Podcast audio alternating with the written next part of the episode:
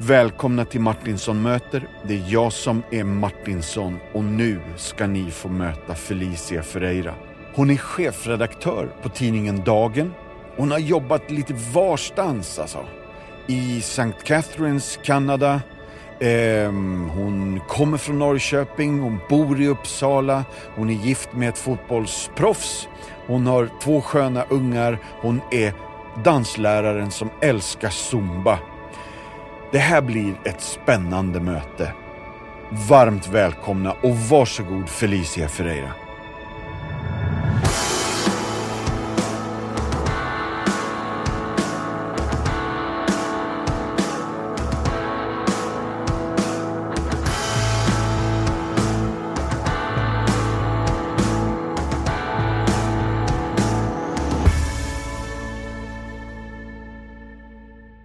Hälsa Felicia Ferreira. Välkommen hit.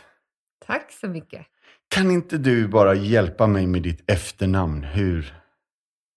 Ja, Ferreira säger jag nog själv. Mm. Och ska du säga det med lite portugisiskt uttal så är det Ferreira. Coolt! Men mm. du, portugisiskt, det här måste vi återkomma till. Mm. Ja, vad häftigt. Det funkar ju väldigt bra ihop med Felicia. Ja. Du har ju valt ett bra efternamn där. F F, ja. ja. Jag valde rätt man med rätt efternamn. Så är det. Mm.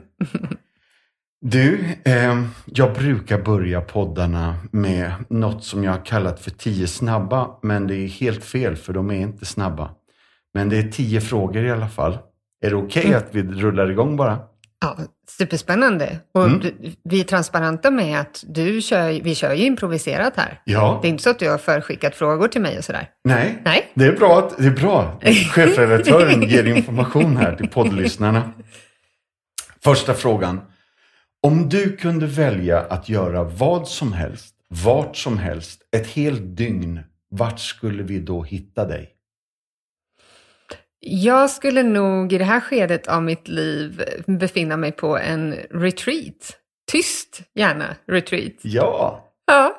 Ehm, och skulle jag utveckla det något så har ju det att göra med att jag eh, befinner mig i någon slags eh, torktumlartillvaro med relativt små barn, mycket arbete och få allt det där att gå ihop. Eh, och det blir lite tid över för... För tyst reflektion helt enkelt. Ja. Det längtar jag efter. Det skulle jag behöva tror jag. Både för mitt andliga och själsliga liv. Ja, jag mm. fattar. Och du, det är nog rätt många eh, småbarnsföräldrar som håller med dig. Ja. Eh, punkt, eller fråga nummer två. Har du någon för allmänheten dold talang? Kan du gå på lina eller busvissla ja. eller? Ja, ja alltså det, det är ju, beror ju på hur man definierar talang såklart. Men jag har ju en hobby som jag håller på med hela mitt liv och det är dans. Jag dansar väldigt mycket. Just det. Och för den som följer mig i mitt arbete så kanske det inte är så uppenbart eller självklart. Uh, så uh, alla möjliga olika sorters dans håller jag på med. Det är Zumba på Sats i Uppsala, eller? Ja, Sats har ju tyvärr stängt ner i Uppsala. Nej. Så jag, jag är på ett annat gym nu där jag har bland annat sådana klasser, precis. Ja, mm. och, och du har klasser? Mm. Du håller i detta? Ja, jag håller i, i lite ja, så dansklasser. Så du är Zumba-fröken? Jag är Zumba-fröken, eh, det är jag. Ja. Det är underbart. Ja, det här får vi anledning att återkomma till faktiskt. Vad var det värsta jobbet eller sommarjobbet som du någonsin har haft? Jag har bara haft roliga jobb. Vad skönt. Ja, jag Grattis. har älskat alla, nästan alla mina, eller ja, men i stort sett eh, alla mina arbeten. Jag började tidigt eh, i min ungdom jobba på McDonald's eh, i min hemstad. Och tyckte det var jätteroligt och jättelärorikt. Eh, och jag tror jag var bara sexton års åldern när jag började där. Jaha, ja. Mm. Ja, men det låter inte så illa. Alltså, vi mm. har tidigare haft... Jag tror faktiskt att Roland Utbult vinner tävlingen i sämsta sommarjobb. Han var latrintömmare på Öckerö. Jag förstår. Ja, mm. så det var bra för honom att komma till podden och få terapeuta detta. Ja, jag förstår. Mm. Så då, då kör vi nästa fråga. Om du omedelbart skulle kunna bli en expert på något, vad skulle det vara? Det här är ju svåra frågor ja. att bara komma på på rak arm. Det, det, det måste jag ändå erkänna. Det finns ju jättemycket man skulle vilja vara expert på. Till exempel så läser jag nu mycket om sekularism och sekulariseringen i Sverige och Europa. Eller, ja, och varför inte sekularisering i U S A. Så det tycker jag är jättespännande. Det är ju ett av många områden man gärna skulle vara expert på. Um, ja, nej, det, det går ju inte att, att välja ut några. Men du får Finns välja mycket. Den. Du, ja. Och imorgon kan du välja en helt annan. Ja, får jag, kom, får jag komma tillbaka då och ja, berätta? Ja, vi får se. Nu då, det här kanske är lite, lite enklare. Om du kunde gå med i något tidigare eller nuvarande popband, vilket band hade du valt? Och det här är en sån här fråga jag har um, haft lite, en typ av fråga som jag haft lite ångest för inför att jag kommer hit. För jag vet ju att du också är musiker. Ja. Och jag är... Zumba-instruktör. Ja, men precis. Ja, och jag älskar ju musik som man kan dansa till, men är inte särskilt intresserad av populärmusik. Jättedålig koll på musik generellt. Mm. Jag har lite bättre koll på liksom, latinomusik. Jag kan, eller reggaeton eller salsaband oh, yeah. och lite sådana där grejer. Ja, visst. Um, uh, så, så det där med popband alltså. Jag... jag, jag um, Och, och så vill jag ju ha något snyggt svar. Men det är knappt att jag ens känner till ett popband. Men, men, men du kan ju få välja att du är dansare i Gloria Estevans eh, ah. band. Ja, ja men eh, Jennifer Lopez kanske bakgrundsdansare då. Ja. Eller, eller något åt det hållet skulle vi absolut kunna tänka oss. Ja, men det är jättebra. Gött. Då har vi ju ett svar. Ja. Har du något favoritminne från barndomen eller tonåren som du skulle kunna dela med oss? Hmm. Ja, favoritminne. Det finns ju många fina minnen såklart. Men ett som ofta återkommer till mig som jag försöker minnas så här när det börjar bli lite höst. Eh, som jag inte är övertjust i när det blir lite mörkare och kallare och sådär.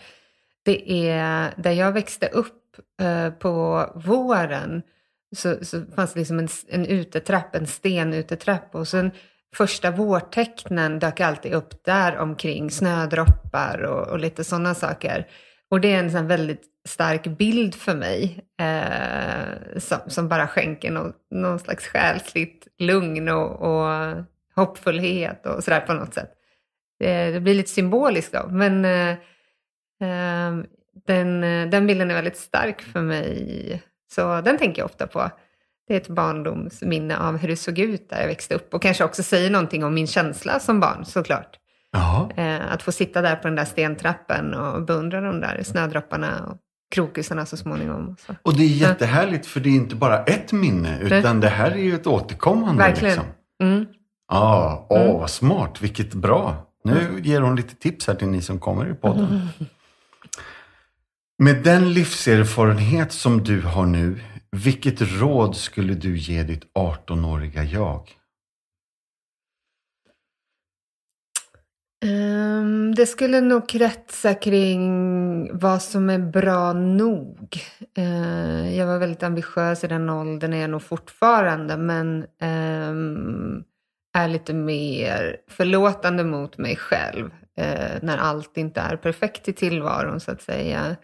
Så att, att, att det är okej att tillvaron inte är perfekt och eh, lite kring det skulle nog mina råd kretsa. Fint. Mm. Kan du minnas den första konsert du var på? Och kanske den största mm. men inte i publikmängd utan i musikalisk upplevelse? Um, ja, uh, det blir nog ett jämnt race mellan, för jag är lite dålig på sådär årtal exakta och sådär, men ett jämnt race mellan en Kirk Franklin-konsert jag var yeah. på och en Carola-konsert. Ja.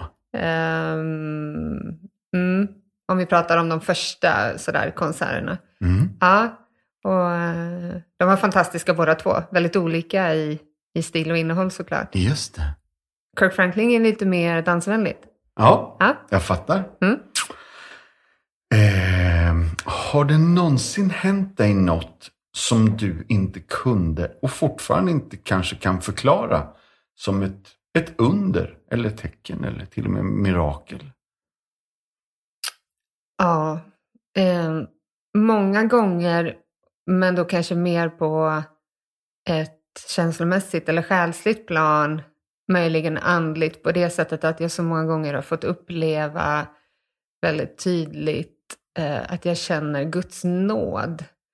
Alltså att jag upplever att jag själv kanske har fattat felaktiga beslut eller det, någonting som har varit trassligt i mitt liv och eh, fått så tydlig känsla av, av nåden. Att den inte bara eh, har varit ett ord då eh, utan också har fått en, en väldigt tydlig innebär och konkret känsla för mig. Mm. Som har varit nästan till fysisk. Eh, men det har hänt eh, många gånger i mitt liv. Eh, men det är en sån, sån som sitter i kroppen på mig till och med. När jag pratar om det. Så, mm. så konkret har det varit. Mm. Åh, vad häftigt. Mm. Tack för att du delar det. Mm. Nu är det sista av de här första tio då. Mm. Och den här är lite längre så här får du gärna bre ut dig om du vill. Mm. Om du kunde dela en lång trerättersmåltid med fyra individer som är nu levande eller sedan länge döda, vilka skulle du då välja? Det är hemskt att inte få förbereda sig för såna här frågor ju. Eh, det blir ingen risk att det blir för pretentiöst möjligen då, men samtidigt, jösses, hur ska man kunna välja fyra personer dessutom? Och här får nog producenten klippa mycket tänkande. um, ja men um, tre rätters middag. Jag skulle nog vilja sitta ner med min pappa som oh. är död. Um, jag skulle nog också vilja sitta ner, men det blir kanske lite, ja, man får blanda då olika typer av personer, men jag skulle också sitta ner med min farmor, det mm. blir lite samma, på samma spår som jag inte hann lära känna så jättebra eh, och sen eh, finns det ju många alltså så här storpolitiker eller så som man skulle tycka var spännande att sitta och diskutera med. Jag vet inte hur väl det skulle gå ihop med min pappa och min farmor dock. Men en sån som eh, Thatcher till exempel. Oh. Eller någon sån här riktig stålkvinna vore också spännande. Um, det skulle bli en intressant kombination. Och så ska vi se om vi har någon nu levande också då. Vem skulle det vara? Ja, men om vi fortsätter på politikerspåret, jag, jag tycker det skulle vara spännande att sitta ner med vår nuvarande statsminister. Mm. Prata lite med honom uh, uh, om hur han ser på livet. Vilken skön blandning. Ah. Stefan Löfven och, ah. och farmor och ah. Thatcher där på ah. ett hörn. Riktigt, riktigt bra eh, kombo alltså. Jag vet inte vad Thatcher hade tyckt om den sammansättningen. Men, Nej, just uh. det. Ja. Mm. Det återstår ju. Nej, får se. Gött. Men du, om vi börjar med ditt liv lite nu då. artonde september nittonhundraåttioett, stämmer det? Mm. Och är det Norrköping? Mm.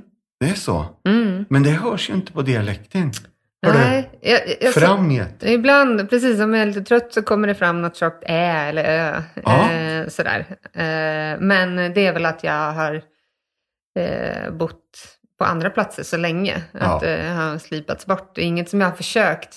Sen vet jag inte hur utpräglad min östgötska var. Säkert mycket mer utpräglad äh, när jag växte upp såklart än nu. Men, men det stämmer. Ja. Mm. Stolt östgöte. Det är så. Mm. Jag har bara fått någon notis om att, att du kom till kyrkan som tre-fyraåring i mammas sällskap. Mm. Stämmer det? Mm. Mm. Min mamma blev kristen i vuxen ålder ja. och eh, tog sedermera med mig till kyrkan då. Mm. Mm. Och här fanns inte pappa med då? Nej. Nej. De levde på varsitt håll. Så det var mamma som hittade en kristen tro. Ja. Och fick med dig på det här då? Ja. Jag har hört att det redan alltså, tidigt fanns en dansgrupp som hette Joy. Ja. Stämmer det? I, i kyrkan i Norrköping. Ja, och ja. Du ledde den va? Ja, ja ah. precis.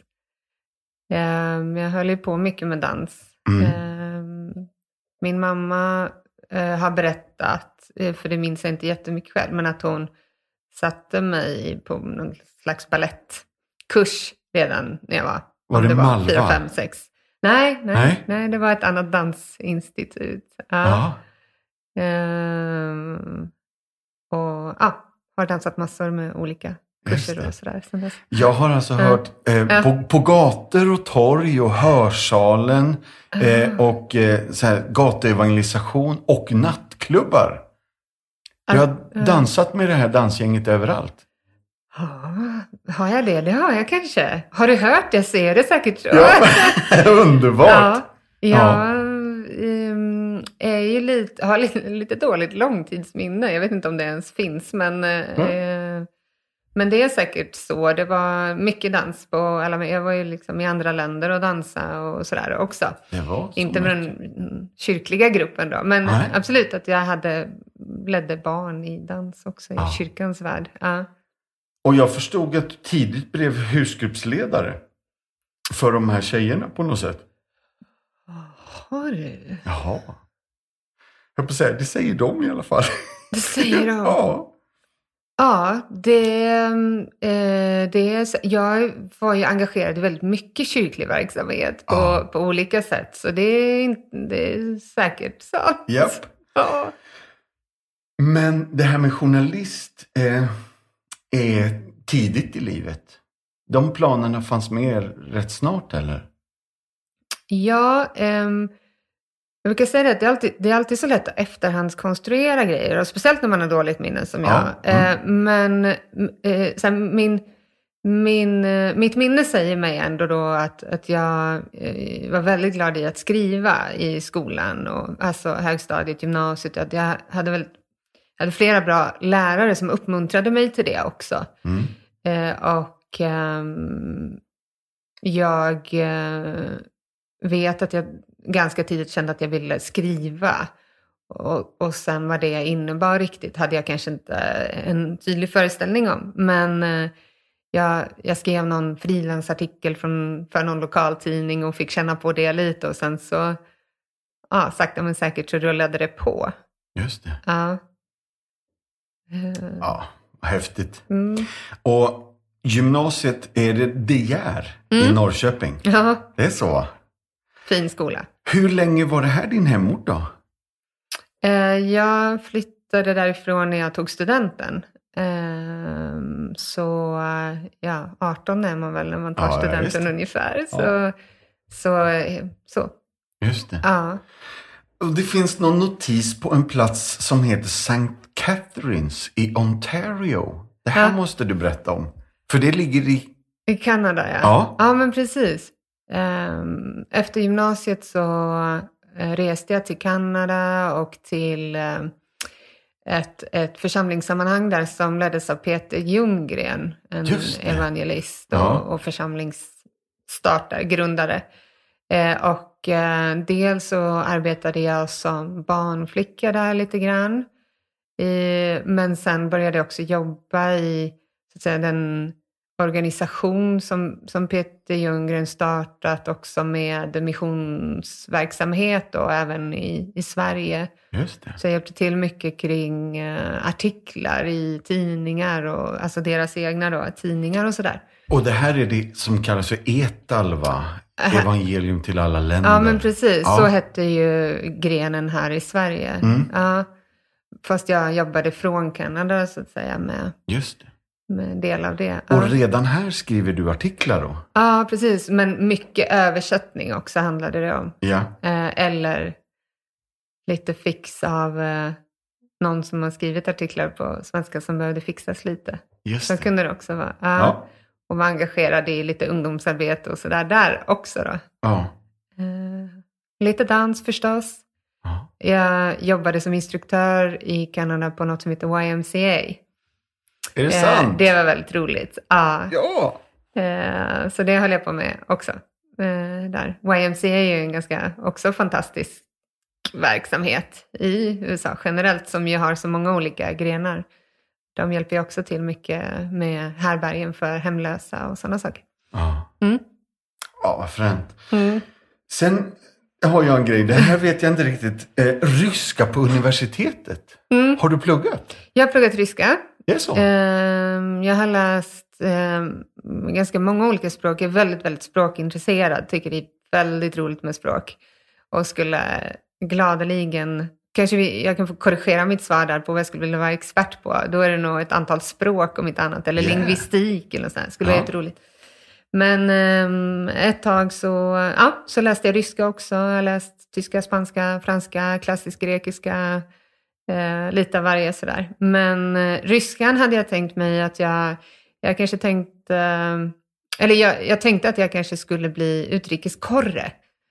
Yeah. Och gärna i forna Sovjetunionen oh. och åka på lite reportage, resor där och sådär, och då kunna ta mig fram på ryska. Så tänkte jag, sen blev det inte riktigt så. Nej. Men jag har varit på en reportageresa där. Vad gött. Ja. för, för vilken tidning? Det var för tidningen Världen idag. ah. mm. Ja, vad fränt. du, du är gift med Ernesto. mm. Och är han fotbollstokig? Ja, det får man väl lov att säga. Han, han har varit fotbollsspelare hela sitt liv, eller liksom hela sitt yrkesliv, eh, på en professionell nivå. Ja. Även om han inte spelar längre på professionell nivå. Mm. Eh, så det blir mycket matcher som går hemma. Mm. Eh, T V:n är aldrig ledig för något annat än fotboll, känns det som oftast. Mm. Och två barn, och jag tror att någon av dem har ett fotbollsspelarnamn, va? Ja, vår son heter ju John Messi. Ja, alltså, åh, det är många ja, som Messi. Blir glada nu. Ja. ja. Um, men det är klart att min man kanske skulle föredra Ronaldo, om man okay. nu ska prata om bästa spelaren i världen, eftersom ja. han också är portugis. Ja. Men uh, vi tyckte att Messi var fint. Mm. Och Messi fint. Är också duktig. Mycket Japp, duktig. Mm. Mycket duktig. Ja, oh, vad, vad fränt. Mm. Du, eh, om jag ska fråga, jag vet inte ens hur jag ska fråga det här, men hur är dina matvanor? Mm-hmm. Mm. Ja, du har gjort din research, jag hör det. Jag hör det. Har jag det? Mm. Mm. Ja, vad ska vi säga om dem? Jag är vegetarian sedan ah. väldigt många år tillbaka. Um, jag var både... Alltså från ganska tidig ålder var jag väldigt bestämd med vad jag inte ville äta framförallt. Kan säkert kallas både pipplig och kräsen och allt möjligt. Men det var viktigt för mig att det var rent och fräscht och, och, och sådär på något sätt. Det var väl något psykologiskt behov där säkert. Eh, men som har, eh, det, det har gått ganska bra för mig ändå. Ja. Trots, trots de där egenheterna. Och det är fortfarande viktigt än idag. Jag vill att, att det ska vara så mycket råa grönsaker som möjligt. Så det är väl lite så här raw food-känsla. Det som idag kanske är en trend. Men så har det varit lite för mig då hela livet. Jag har haft en väldigt bestämd uppfattning om hur, hur mat ska se ut för att det ska kännas aptitligt. Ja, mm. och jag har uppfattat som man får inte blanda de grejerna heller. Eh, jo, men det får man. Men det har nog lite att göra med att jag, jag, jag undviker ju sånt som är kladdigt ja. jag äter. Så, så då är det klart att eh, när det ligger liksom rent och, och var för sig och sådär på tallriken, då, då funkar det bäst. Ja, ja. Superfränt. Så ja. det går inte att mosa potatisen och lägga den ihop med köttet, för det blir inget kött överhuvudtaget. Nej, det blir inget kött överhuvudtaget. Nej, nej. Nej, men det går att mosa potatisen, det går jättebra. Ja, det är bra.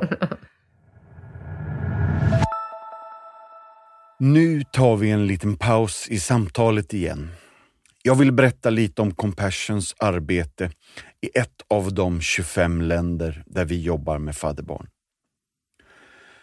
När covid nitton började spridas i Bolivia så var de medicinska klinikerna i kris och i stort behov av personlig skyddsutrustning och diagnostikverktyg. Compassion donerade då hjälp till tjugofem medicinska kliniker och sjukhus i området där vi har våra lokala kyrkopartners. Det här gör det möjligt för dem att ge bättre vård till lidande barn, deras familjer och samhället i stort. Och det här är precis vad vi behövde på vår klinik för att bättre kunna skydda vår personal och patientens säkerhet. Du har gett oss viktiga verktyg för att diagnostisera människor, mäta temperatur och till och med oftalmologisk utrustning med god kvalitet. Vi hade ju inte ens kirurgiska handskar, säger Coronel som är medicinsk direktor på en av klinikerna.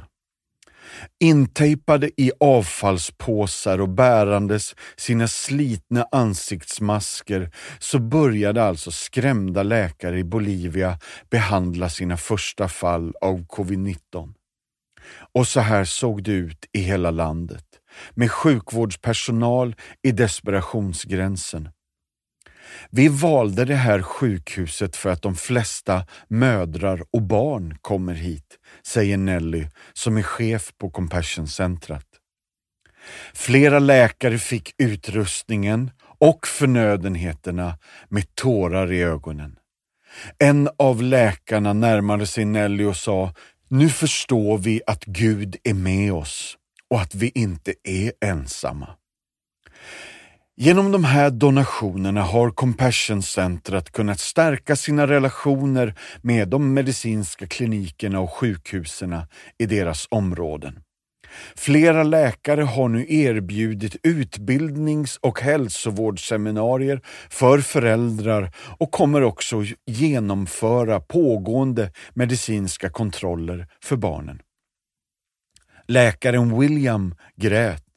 Både han och hans personal är frontlinjearbetare i den här pandemin. De har inte tillräckligt stöd från berörda myndigheter. De var tacksamma eftersom allt kommer att vara till stor hjälp. Det som nu gavs var antingen för svårt för dem själva att köpa eller för dyrt, säger Johnny som är direktor på ett av Compassion-centrarna. Vi är mycket tacksamma. Tack i den här klinikens namn. Den här leveransen gynnar folket. Tack vare era diagnostester och skyddsutrustning så kan vi nu ta hand om våra patienter samtidigt som vi följer säkerhetsprotokoll och undviker smitta. Det enda jag kan göra är att be Gud välsigna dig och er generositet. Låt oss fortsätta arbeta tillsammans. Vi är strategiska partners. Vi jobbar mot samma mål, vilket är att arbeta för hela folkets bästa. Tack så mycket, säger doktor Zapata. Vill du hjälpa till i Compassions arbete? Bolivia är i stort behov. Och just nu är behovet av nya faddrar jättestort. För trehundratio kronor i månaden understödjer du inte bara ett fadderbarn utan även barnets familj och dess samhälle och sjukvård. Gå in på vår hemsida compassion punkt se. Bli fadder idag. Journalist, publicist och företagsledare. Bara hjälp mig med, med skillnaden på journalist och publicist. Är det att man, den ene skriver, den andra är ansvarig för vad som skrivs? Um, ja, så, sku, så skulle man ju... Det, det finns ju säkert uh, samma... Eller att, att de går in i varandra lite grann också där. Men uh, i min roll nu till exempel är jag ju ansvarig utgivare också. Alltså, och då, för det som publiceras och för de publikationer som vi ger ut. Och då blir man ju någon typ av publicist när man är med och ger ut, så att säga. Eh, någon typ av tryckt medie till exempel. Mm. Eh, så eh, det finns säkert en, en formell definition, och sen så finns det väl lite vad man känner sig som också om man är med, om man är publicist. Eh, jag känner mig nog som en publicist också. Mm. Inte bara journalist. Mm. Mm. Och hur länge. När började du på Dagen till exempel? Jag började där tjugohundratretton, så det är ju sju år sedan. Mm. Innan dess hade jag ju skrivit, medverkat lite som fristående ledare, eller krönikör på ledarsidan. Ja. Men rekryterades sen in som, i den här rollen nu, mm. som jag har nu då. Mm. Och på, du skriver ju fortfarande.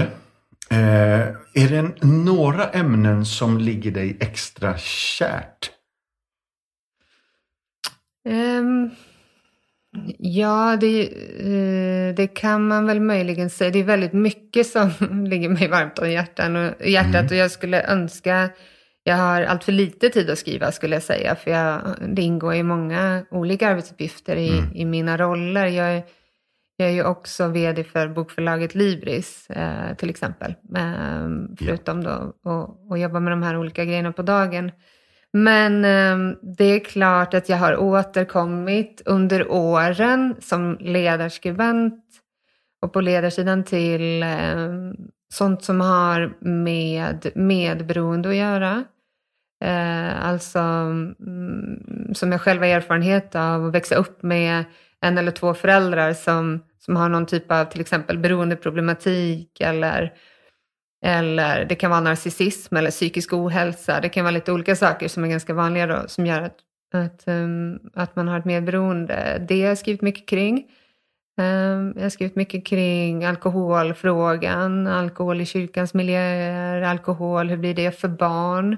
Just det. Um, till exempel. Mm. Jag läste en artikel om det här. Med, som du skrev om en vit jul. Mm, mm. Det lät som att det brände till där. Mm. Vill du berätta mer om det, Felicia? Ja, nej, men det, det var ju så här att min pappa var, hade en missbruksproblematik. Och där eh, huvudsakligen alkohol. Han var alkoholist i många, många år. Eh, och under eh, hela min uppväxt egentligen. Och för ett barn så blir det ju så att även om det här alltid är jobbigt så blir det just kring högtiderna extra känsligt. Eh, för man har så mycket förväntan som barn på högtiderna. Om det är påsk eller jul eller vad det kan vara när man ska samlas. Och så, och så vet man inte, kommer, kommer pappa att komma överhuvudtaget? Och om han kommer, kommer han nykter? Hur blir det? Kommer man ihåg att köpa en present om det var jul och sådär. Så det fanns alltid en, en förhöjd oro. Det gör det ju för, för alla barn till föräldrar som har missbruksproblem på olika sätt. Så jul var ju en särskild, särskilt en sån högtid. Ja. Pågick det här under... delar av din barndom då? Ja, jag skulle säga egentligen hela min barndom. Sen är det klart att han, han um, var ju nykter i perioder. Eh, som många är. Eller var på rehabilitering. Och så gick det bra ett tag. Och sen trillade dit igen och sådär. Um, och eh, mot slutet av hans liv så, så var han helt nykter. Men... Eh, hade väldigt mycket skador från alla års alkoholkonsumtion eh, som, som gjorde att eh, kropp, hans kropp var väldigt, väldigt trasig. Och eh, gav upp till slut helt enkelt. Ja. Ja. Mm. Det här känns ju oerhört viktigt för oss att få hjälp med i vårt samhälle. Mm. Så tack för att du skriver och, och ledare och delar din historia eh, i den stora bilden av hur vi kan förändra vårt samhälle i de här frågorna. Ja, men jag tror det är viktigt. Jag tror också det är viktigt för kyrkan eh, just för att det finns idag fortfarande, alltså vi, vi har konstant tre till fyrahundratusen barn i Sverige mm. eh, som lever med en eller två föräldrar som har eh, missbruksproblem. Och det är viktigt att vi vet hur blir det för dem när det till exempel sällan finns eh, frizoner, alltså miljöer där det är helt fritt från alkohol. Och att balansera det mot att inte förbjuda människor från att någonsin förtära alkohol. Alltså balansen däremellan. Vi måste kunna prata om den. Jag tycker ju till exempel, och du vet att det är verkligen inte alla som håller med mig, men jag tycker till exempel att pastorer tycker jag kan vara frizoner, alltså mm. hålla sig helt nyktra.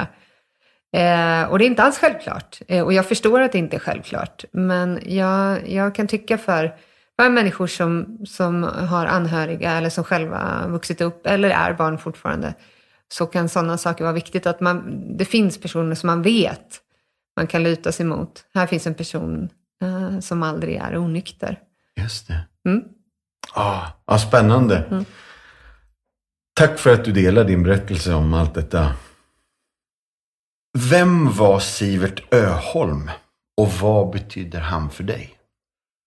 Sivert Öholm betyder jättemycket för mig. Vi, vi träffades eh, som kollegor på tidningen Världen idag först, tror jag. Eh, jag tror jag var hans redaktör till och med, om det någon någonsin kan vara hans redaktör. men... men eh, En, så jag, jag kände honom väldigt väl under sista delen av hans liv, kan man säga.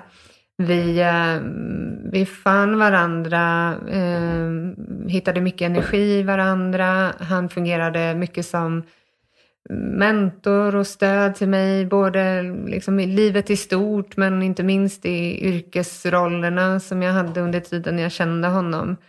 Han var en väldigt, väldigt generös människa. Alltså generös på det sättet att, att ge av sin tid och uppmärksamhet och sin livserfarenhet framförallt. Han hade ju väldigt lång och, och gedigen livser, livserfarenhet.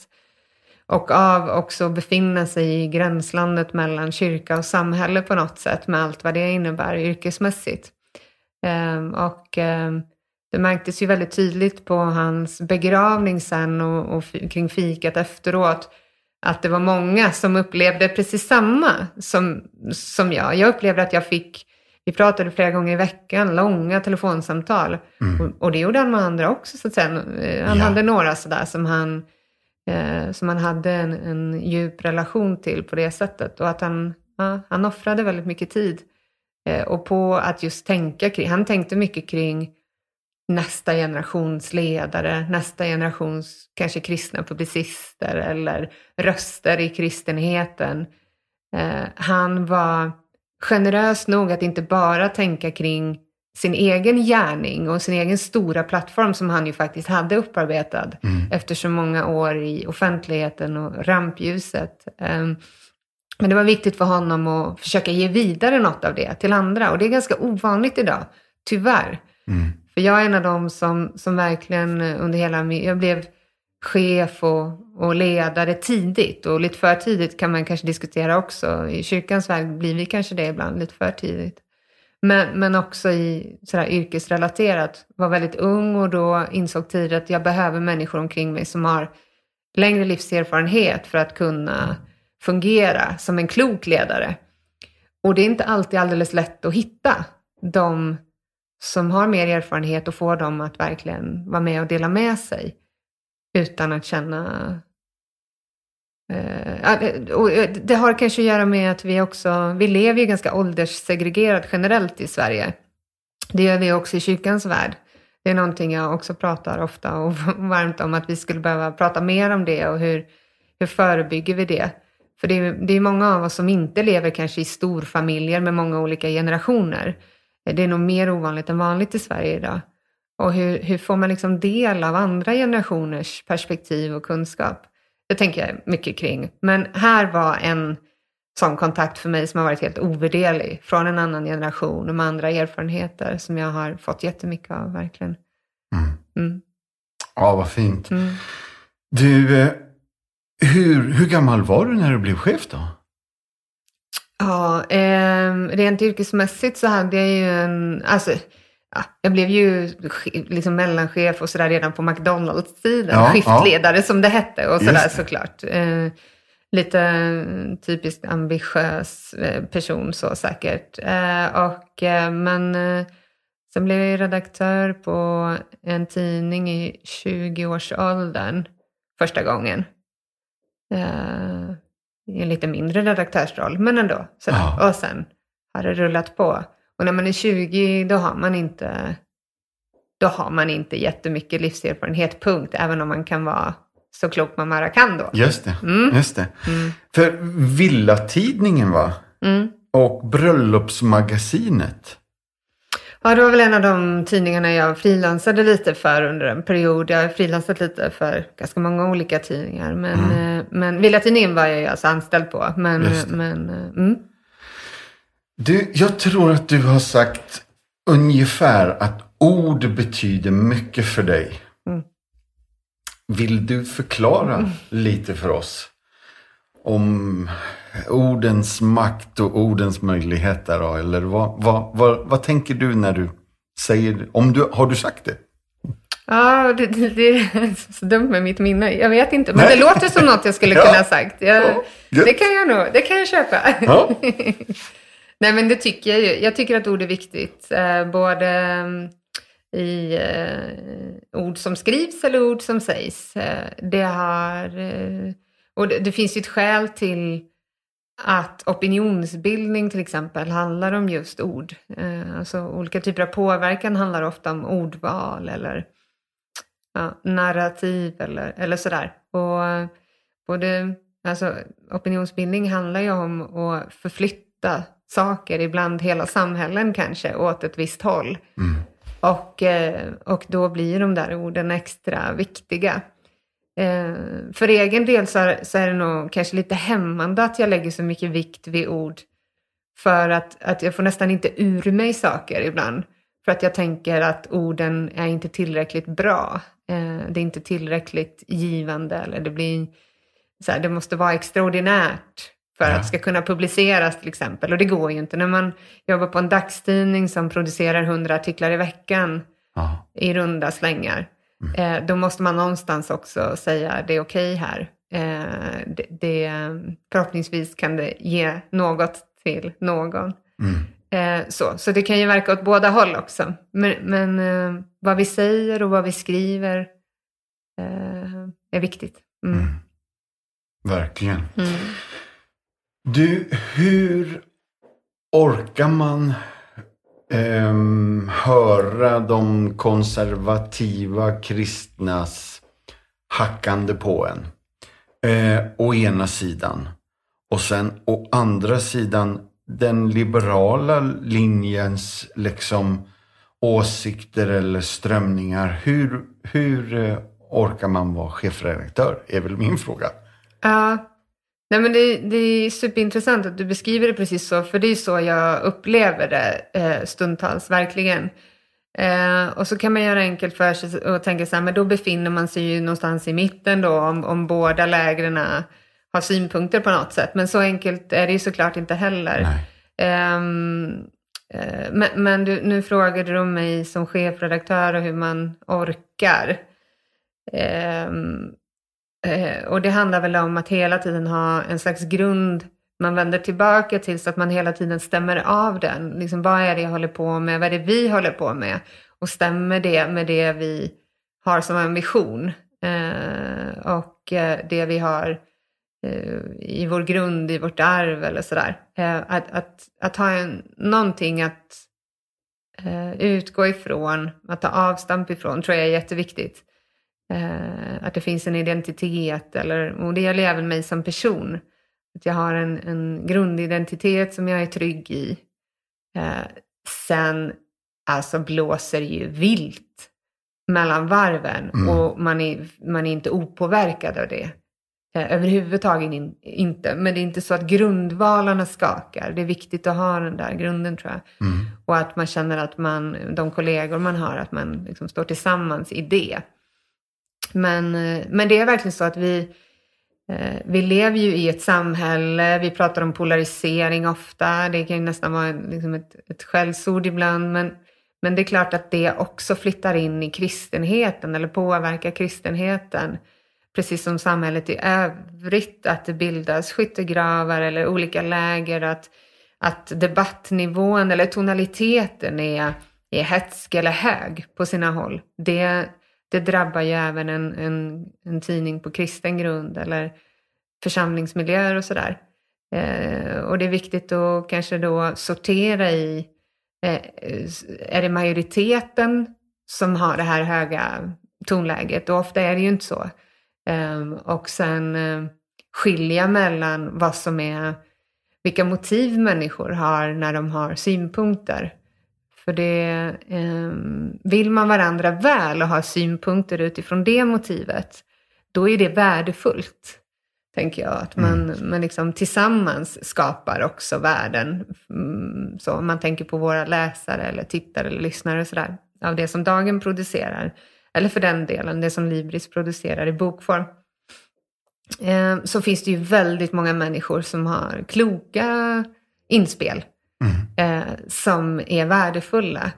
Och de är ju egentligen i majoritet, skulle jag nog säga, med min erfarenhet. Mm. Det är bara att ibland glömmer man det. För en del andra kan vara väldigt högljudda och ha andra motiv när de kommer framför kritik eller annat. Just det. Mm.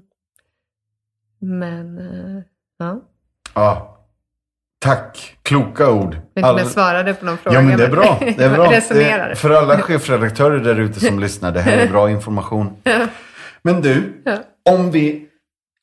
Nej, jag måste ta en fråga till förresten. Eh, eh, taggen girlboss. Mm. V- vad kommer den av? Oj, den vet jag inte om jag använt på väldigt länge. Men jag vet att jag har skrivit den i några Instagram-inlägg någon gång. Mm. Eh, vid några få tillfällen. Eh, jag tror faktiskt det var en kollega som myntade det från början. Eh, en amerikansk kollega eh, som tyckte det var ett roligt liksom, smeknamn på något sätt. Eh, så jag har inte lagt någon, någon ideologisk... Eh, Uh, ingen ideologisk, uh, det, det är inte ideologiskt, ideologiskt beräknande på något sätt, eller uh, ingen liksom, uh, I D-markör, identitetsmarkör, mer än att jag, uh, jag tror jag skrev ladyboss någon gång också. Um, yeah. Att jag är uh, kvinna, chef. Mm. Uh, så, så, och det är nog, alltså en sån hashtag är kanske inget jag... Eh, skulle använda i, en, i, liksom en, i vilka forum som helst, utan det är i ett Instagram, i en Instagram-värld på mm. något sätt, så har det passat ibland, har jag tyckt. Helt rätt. Mm. Jättegött. Är det, är det jobbigare att vara kvinnlig chef, tror du? Ja, det är ju så svårt att säga eftersom jag själv inte har provat att vara i en mans kläder. Men det är klart, tittar man på forskning så, så har ju, får kvinnor möta andra eh, situationer än män. Så det vet vi eh, på olika sätt. Och sen så får jag bara utifrån min egen erfarenhet och känsla och sådär upplevelse eh, anta ett antal olika saker. Mm. Eh, och då är, eh, kan jag nog eh, har jag nog upplevt många gånger i mitt yrkesliv att jag har haft en betydligt längre uppförsbacke än kanske en man i motsvarande situation när det gäller att, eh, att på något sätt liksom bevisa att jag är kompetent eller bevisa att jag vet vad jag håller på med. Jag har fått en liksom, känslan att jag måste göra det för att få För att få tillräckligt med förtroende från en del håll. Um, och uh, en och annan kommentar såklart. Som har um, kanske stärkt den tesen också. Um, uh, när jag började på Dagen var det liksom någon som verkligen undrade hur det skulle gå för mig att resa så mycket. För det behövde man göra om man var eh, chef på Dagen enligt den här personen. Och eftersom jag hade liksom, ett litet barn då vid det tillfället. Uh, och sådana saker uh, mm. som, som kanske en man inte hade fått samma fråga. Det var mer sådär självklart och, men framförallt att jag upplever att jag många gånger kanske uh, har underskattats av människor som inte, som inte känner mig eller sådär, vilket uh, det känns ibland som att män kanske får uh, att man, man uh, ja, får, får en annorlunda start från människor. ah. mm. Det, det har jag nog upplevt ganska ofta. Mm. Mm. Mm. Mm. En, ett, en sån här eh, konkret eh, till berättelse är ju vi, för några år sedan så firade vi ett sjuttioårsjubileum på tidningen Dagen. tidningen Dagen har funnits sjuttiofem år i år. Men det var några år sedan. Och då, då var vi ute på en sån här jubileumsturné. Och med någon liksom artist och möte och lite sådär. Och jag, och jag höll liksom någon, någon typ av liten föreläsning och så. I olika församlingsmiljöer. Eh, jättetrevligt. Men, men eh, så kom jag till en, en församling i en stad. Och så kom jag in det där och presenterade mig för de som jobbade där. Och då så sa de, ah, det är du som ska leda lovsång här idag, eller? Just det. Det tänker jag kanske sådär. Jag, jag tror inte man hade ställt samma fråga kanske till, säg, en av mina företrädare. Nej. Ehm, så. Bra. Du, du hade någon artikel om det här nyss, va? Finns det fler ställen i, än i lovsångsteamet för tjejer i kyrkan? Ja, men precis. Ja, just ja. Det. Mm. Nej, men lite så här kvinnors, kvinnors plats. Och vad, vad, får man, vad får man drömma om i kyrklig kontext som kvinna? Kan, det, kan vi få fler kvinnliga kyrkohistoriker? Och, alltså kvinnor som är med och också skriver historien. Bra. Eh, till exempel. Mm. Come on. De finns. Men jag ja. tänker att, eh, att det kanske inte är lika omtalat i alla fall. Som, ja, visst. som att få, få vara med och... och tjäna i lovsång eller söndagsskola eller sådär. Mm. Mm.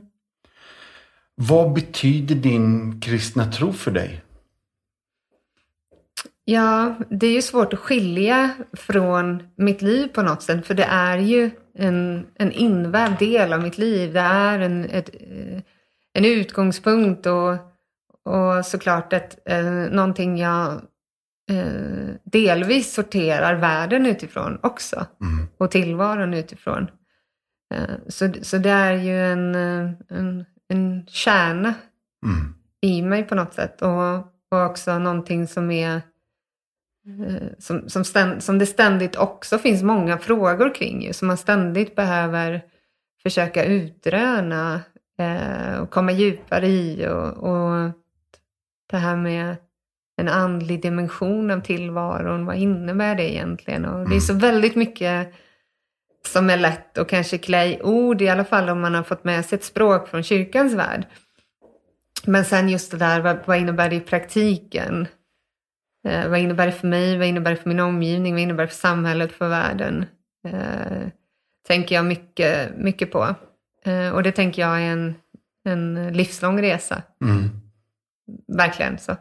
Så den, den ja, min, min tro betyder ju såklart jättemycket. Mm. Mm. Stora frågor mm. eh, med om det. Eller jag är med på det. Eh, nu kommer jag ställa en ännu större fråga. Mm. Eh, Compassions stora devis är att vi vill utrota fattigdom. Mm. Eh, vi är en fadderbarnsorganisation. Eh, om du skulle ge dina tio cent på frågan hur, hur hjälps vi åt i världen för att utrota fattigdomen? Mm. Det är precis som du antyder en nästan till omöjlig fråga att svara på. Särskilt, jag menar jag är inte kompetent nog egentligen alls såklart att svara på den frågan. Men eh, jag läser ganska mycket om Eh, människor som har ägnat stora delar av sina liv åt att eh, fundera kring hur utrotar vi fattigdom ja. och hur får vi en bättre värld generellt för de som, eh, som eh, har det betydligt sämre än vad vi har här i Sverige. Så.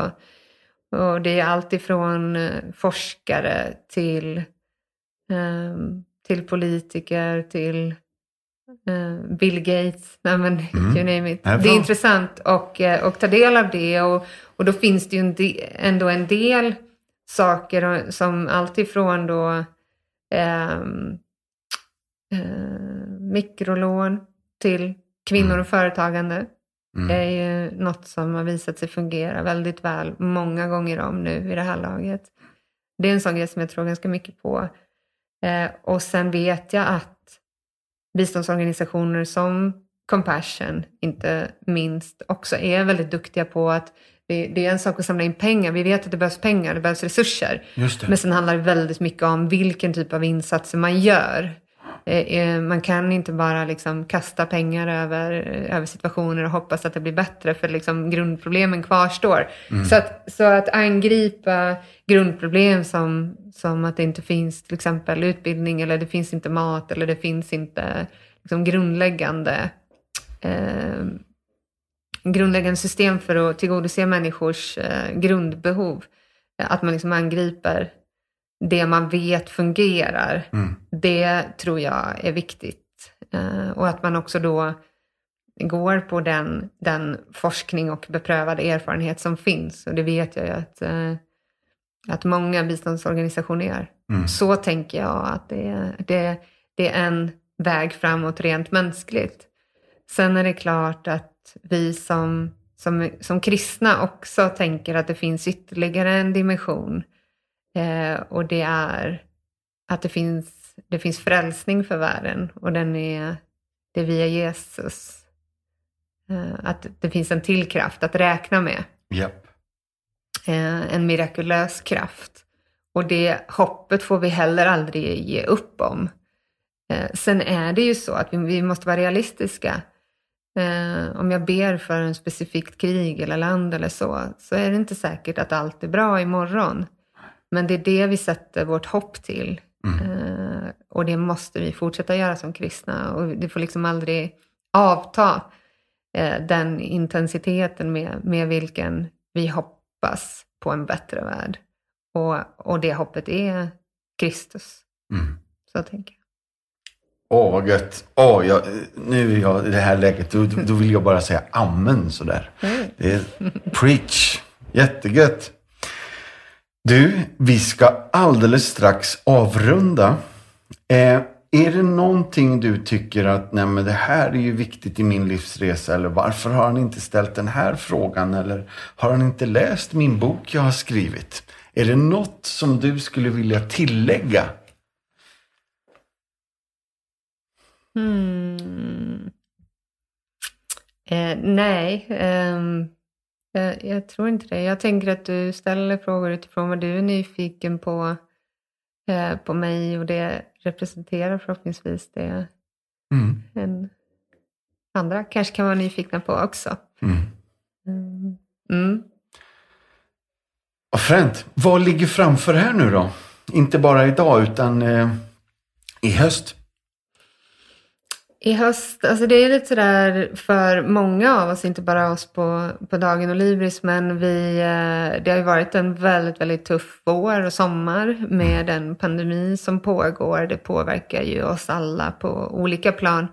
Det som har varit intressant för oss på, på Dagen, det är ju att, att vår journalistik har under våren eh, verkligen, eh, det har varit tydligt att, att journalistik fortfarande är väldigt, väldigt viktigt trots pandemi. Mm.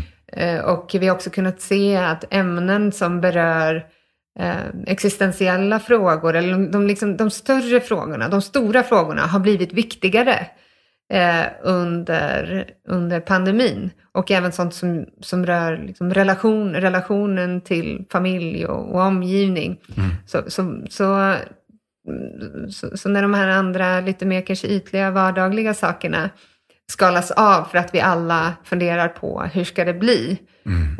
eh, med pandemin.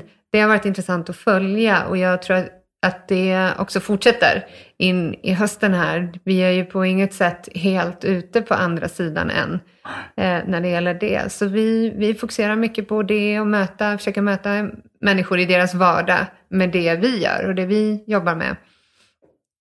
Eh, och sen samtidigt då som det är ganska svåra förutsättningar att arbeta utifrån. Eh, så eh, ekonomiska förutsättningar är inte så lätta, så är det för många företag just nu, och det gäller ju även Dagen och Libris. Mm. Mm. Så, men vi fortsätter. Vi har ett sjuttiofem-årsjubileum och fira under hösten i november. Så det är sjuttiofem år sedan Levi Petrus startade eh, tidningen Dagen. Det är så, alltså. Just det. En, eh, mm. en opolitisk dagstidning eh, som skulle ha radikala synpunkter på samhällsproblemen. Mm. Mm. Och... Eh, För Levi Petrus var det ju Många citerar ofta hans sista predikan som handlade om att vinna en och en. Och hans fokus på det. Men i samma predikan pratade han, vilket han gjorde ofta, också om vikten av att vi som kristna eh, tar vårt kristna engagemang vidare också ut i samhället. Mm. Eh, och det, det arvet eh, lever verkligen vidare mm. på, på dagen. Mm. Ja, jättegött. Och tack snälla Felicia för att du tar dig tid att komma hit till Martinsson möter. Men också tack för att du väljer att vara journalist och publicist och företagsledare.